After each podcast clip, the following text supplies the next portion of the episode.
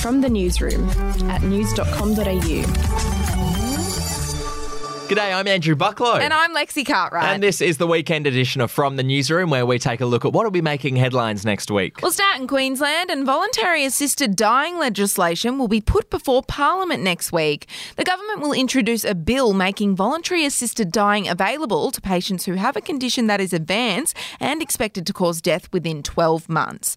Patients must reside in Australia, have the capacity to make a decision around end of life choices, and be at least 18 years old. Government MPs will be permitted to vote on the bill according to their conscience. To sport now, the retrial in the doping case of Chinese swimmer Sun Yang will be held next week. The three time Olympic champion was slapped with an eight year ban after refusing to give samples during a surprise doping test, but that ban was overturned last year by a Swiss court.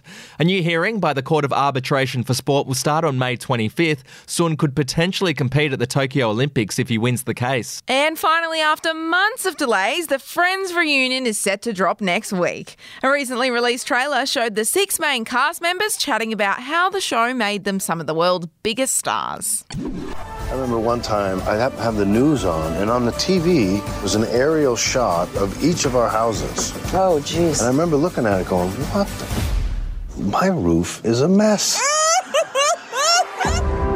it was an incredible time. We became best friends. I'm going to cry now. A bunch of special guests are going to take part in the reunion, including Lady Gaga and Justin Bieber, as well as guest stars from the sitcom, including Tom Selleck, Reese Witherspoon, and the guy who played Gunther. Now, if you want to watch it here in Australia, Friends the Reunion will be available to stream on Binge. It's coming express from the US at 5:02 p.m. Australian Eastern Standard Time on Thursday, the 27th of May. So, Friends fans, make sure you've got Binge. We'll be back in a moment. Hey, I'm Felicity Harley and I host Healthyish, where we chat to experts, influencers, and people in the know from around the globe to arm you with the knowledge to make healthier decisions for your mind, body, and soul. I think if we're going to be focusing on health, like sleep is probably the biggest component oh, of that. I, I think sleep is the cornerstone. Like, choose the harder option because I've never woken up and gone, I regret that run that I went at 4 a.m. I've never done that. Search for Healthyish and Extra Healthyish wherever you get your podcasts. To entertainment now and news.com.au's Wenley Ma is here to tell us about the films and TV shows coming out next week. When, what are you excited about? If you finally remember to let out a breath sometime between when A Quiet Place came out in 2018 and now, the sequel is going to send you right back into that tension filled post apocalyptic world where even a whisper could get you killed. The office star John Krasinski is back behind the camera directing his real life wife, Emily Blunt, and his not real life children. Millicent Simmonds and Noah Jupe as the Abbott family, who are still on the run from razor sharp teethed alien monsters. It's a horror movie, so the less you know about it, the better. But let's just say that this installment opens the world up a bit more, and Cillian Murphy joins the cast. A Quiet Place Part 2 is officially in cinemas on Thursday, but there are some sneak previews this weekend. Cruella is in cinemas from Wednesday and on Disney Plus's Premier Access from Friday.